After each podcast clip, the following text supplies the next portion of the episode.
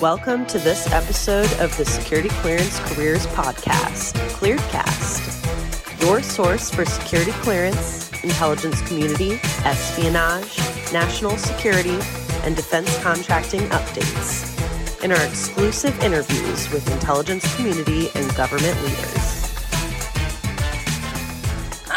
Lindy Kyzer with clearancejobs.com and welcome. One of my favorite things about working in the national security space is happening upon new, innovative, cool things that are being done across the GovCon space. I think that's the theme we've had on a few episodes recently kind of like, is there life outside of just the day to day focus of what we're doing? So, on that note, was really excited to have Shane Prosser on the show today. He is the co founder and CEO of FalconTek and also the founder of a really cool newsletter that maybe you've uh, come across called GovBrew. So I just wanted to have him on the show to kind of discuss a little bit about, you know, his role, what he does in national security, working in the national security space, his support of obviously the security clearance community comes in a few different forms. And one of those is quite frankly just to inform and entertain us through GovBrew. So kind of walk us through, Shane, what is the origin story of GovBrew? What was kind of the need that you saw for this, and what do you hope to accomplish with it? Yeah, well, thanks for having me on, Lindy. Excited to be on. So, yeah, so GovBrew, you know, I have to go back a little bit to talk about the origin story.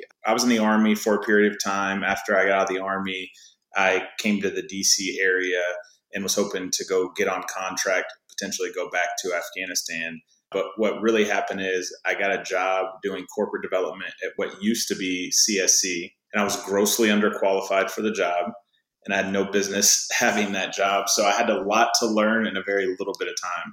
Uh, the good thing is I had a amazing boss who kind of showed me the ropes, and very early on he gave me access to a lot of different websites and things to go read. So early on in my GovCon career, I started reading every morning for hours, just ensuring that I knew what was going on in the space. I could sound educated and, you know, and actually um, know what I'm talking about when I was talking to the executives that we were working with.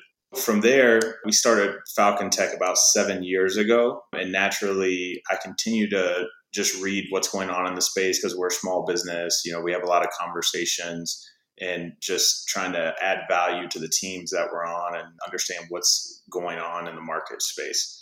As we started bringing on junior folks, I began to have them read what's going on every morning. So there's a recurring theme of every morning I was reading news for years and years, and then my team started reading news.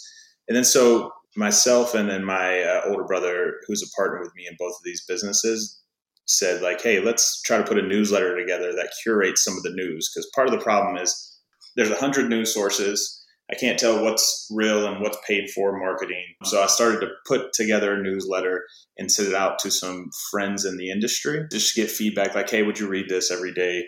And they really liked it, started to share it. And then we began our journey probably two years ago now on GovBrew and just having it be a curated newsletter of real content all the marketing fluff is gone and all the pay for play stories are gone. And we always wanted to have it delivered in a human manner.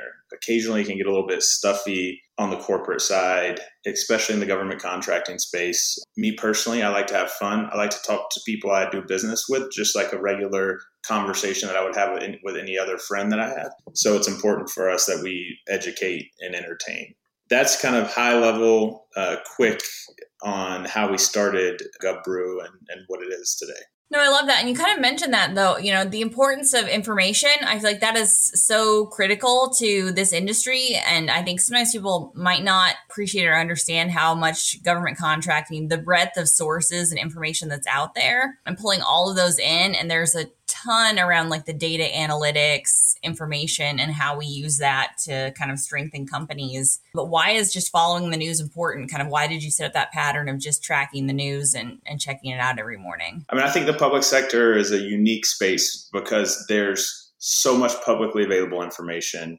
There's so much data that it's almost overwhelming. So, one, you can start to drown in the data if you're not looking at the right resources or trying to find the right information. You can waste a lot of time. And I've done that, wasted a lot of time going down a rabbit hole on something just to find out that it was an old news story. It was or it was actually a paid marketing campaign that a company put in place to really push a product or something like that, right?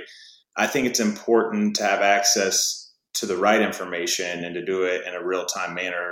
It's different depending on where your space is in the in the industry, right? Like if I'm a job seeker, I think it's very important to kind of keep track of what's going on with companies. Was there a merger and acquisition? Was there a huge new contract that was one that is in the capability set that I have, right? Because if so, I might reach out to a recruiter at that company as a business owner, executive, or growth leader at a GovCon company, obviously you have to know what's going on. You're having conversations daily. You're trying to develop your strategy for the years moving forward. And all those little pieces of information on a contract win, competitor that got acquired by a large company, so on and so forth, are play a really large role in how you might set your strategy up moving forward and might what you might be doing on a day-to-day basis. Yeah, I think diversifying where we're getting the news is really important and we see a lot of that today but not not diversifying through your social media feed which is another problem entirely but getting you know drawing in different sources. And this is big for me at clearance jobs. I mean i've had this conversation about what kind of news we're producing right? Like we have a big focus on the security clearance process but our bread and butter is not as a news outlet, but we are trading on kind of a, a trade information. So kind of in that way, like how do you decide what makes the cut to include and what doesn't? What's really like kind of news that you can use that you really want to pull in and include and, and offer up to folks? And how do you kind of curate and find all those different sources out there? Because there are so many. I mean, I think that is what's hard. There's so many places to get news today. I may be biased. I personally think GovBrew is the best place to get diversified news from multiple sources because that's why we created it. Because I was spending my time going to 20 different websites that I really thought were great places, plus, uh, you know, all this other government stuff. And when we started it, it's like, hey, let's go to all these places where the interesting and relevant news is and pull it in so somebody can quickly scroll through and understand what's important to them. And, and if they want to go look at the full story, they can they can go there. But how do we determine what to include in GovBrew? and honestly, for us, it's very easy because we are the readers of GovBrew. We, we created it for ourselves. So we own a government services company and we, you know, kind of understand what individuals in our place are looking for. Really, it comes down to we're looking for not kind of marketing pay for play articles. We're looking for articles that are not just kind of over reported on that everybody's putting a new headline on just to, to get some more clicks. We're looking for interesting takes on certain subjects. And that doesn't necessarily mean it has to be uh, coming from a media outlet. It could also come from somebody on LinkedIn that has a very long post that's very well thought out on, you know, the security clearance process or the new OASIS contract vehicle. So we really scour the web and various GovCon sources to go out and pull in interesting topics, topics that lead towards potential stories you might not have otherwise seen. Because I think obviously there's a bunch of different ways you can use this information. You can use it to pursue more contracts. You could use it to go get a job.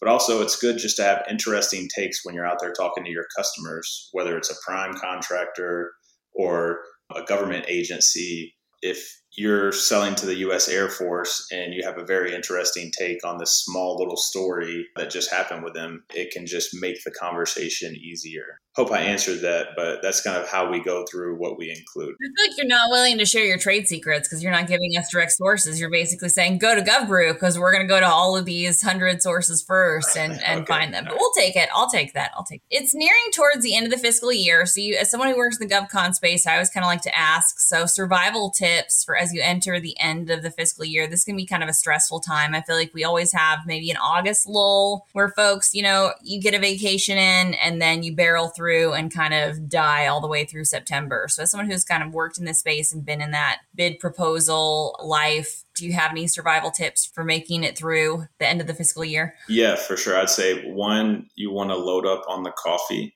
and you want to buckle up uh, because obviously there's a lot of things that get thrown at you. Again, depending on the role that you're in, but with us, if I look at it from the FalconTek angle, which is our our government services company, you know, there's a lot of deals that have already been submitted that we're waiting on award. So we're hoping that we're we're going to get award and our project teams are going to be really kicking off new efforts. But additionally, there's a lot of last minute efforts that are coming through, and we're already seeing those now. So it's really just kind of be ready for whatever, go in it with an open mind. From GovBrew, though, this is really our most exciting time of year because there's so much happening. Uh, it, it's it's tough to even capture it all on a weekly basis. So you know you're seeing a lot of M and A happen. You're seeing a lot of contract awards, new hires. You're seeing new government programs come up, changes in regulations. We're excited on both sides, uh, or with both of our businesses right now. I know, so I always like love the contract awards. I used to work at the Pentagon and I was like at the Department of the Army in the public affairs office and remember seeing them, you know, you get the consolidation of all the awards and you have to announce them. And now it's funny on clearance jobs, I get the other side of it where I'm waiting for the government to announce it and I'm seeing like, oh, the like the September contract awards, and then you get to October and it's back to like two or three. But September, you're like, it's sometimes like the contract award announcement that doesn't end. You're always like, why do they do it like this? But that's just how the money gets doled out out. So well, so obviously clearance jobs, it's a career site. So we have to talk about careers. You know, your story of having, you know, come out the of the military, that's a common one for folks who end up supporting the GovCon space. But obviously if you're if you're curating a news source like GovBrew, if you're founding a company, you kind of have a commitment to national security in a in a pretty significant way. But in, in a kind of an era where we talk a lot about the competition with the commercial sector. Why do you choose GovCon? Why do you choose to support the federal government despite, you know, some of the complaints that we might read about in GovBrew and the funny things about working in this space? Why is it a place that you've kind of chosen to establish your career in? You're right. I mean, initially it comes back to I was a veteran. I had a clearance. My buddy who was from DC was like, hey, if you have a clearance, you should move somewhere close to DC and you can get a job. and so that's what I did. I, we moved to Virginia for a period of time, um, and I got a job. So naturally, it was an easy transition. And as a veteran, it's honestly a fresh place to land, and because you have a ton of veterans, you're still supporting a mission. Maybe it's not the same mission you were in the army, uh, but you're supporting a government mission, so you still have folks, even if they didn't come out of the military, that are mission uh, driven and mission focused on you know making America a better place or you know supporting defense and national security, whatever that is. So that's really where I transitioned over, which gave me my start. And from that point, I realized that I really liked the people in the industry. I really liked the ability, like from the GovBrew standpoint, I'm really interested in all the various missions that are going on, all the things that are happening, the different projects that agencies are rolling out. So it's very interesting for me as a person, and really that's ultimately what led me to be as passionate about it as I am.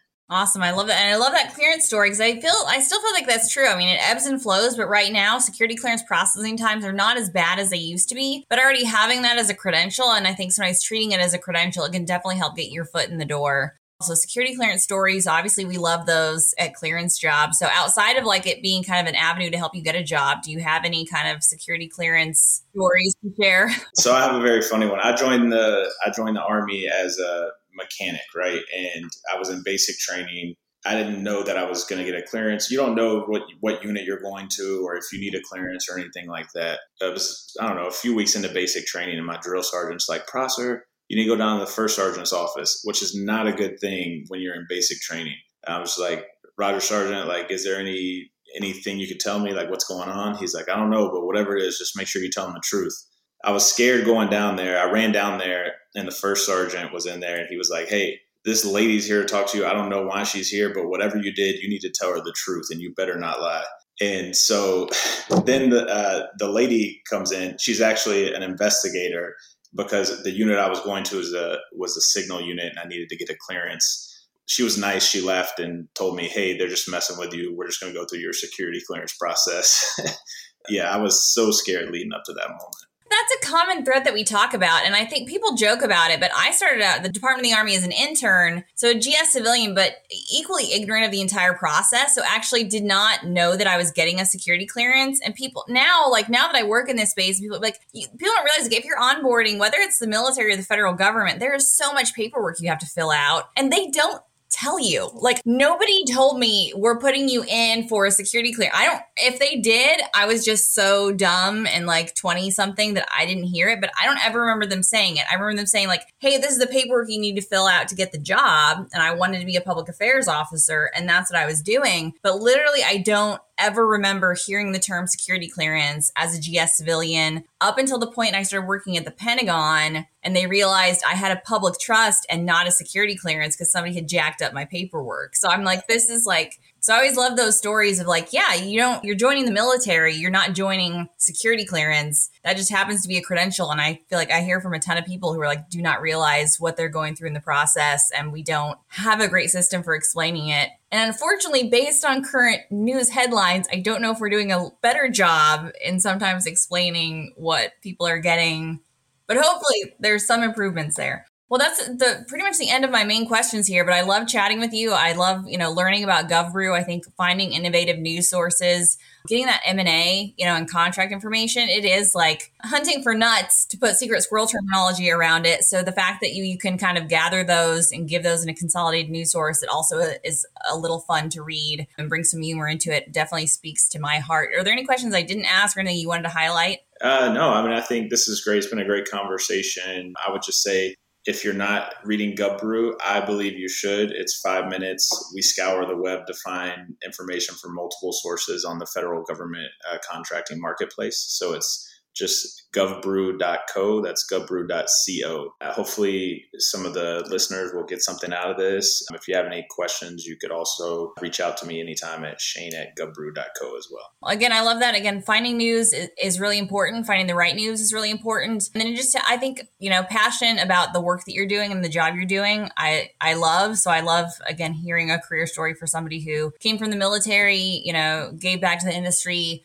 founded a company. I mean, that's a great narrative and one that we see, you know, happening in the GovCon space. So it gives near and dear to my heart as we continue to like kind of move national security forward. We got to have the right people in right places and then innovative ideas and, and fun things happening. We can have fun in national yes. security. Our job is serious, but we don't always have to be. So thank you so much, Shane, for joining the show. Check out GovBrew. Yeah, thank you.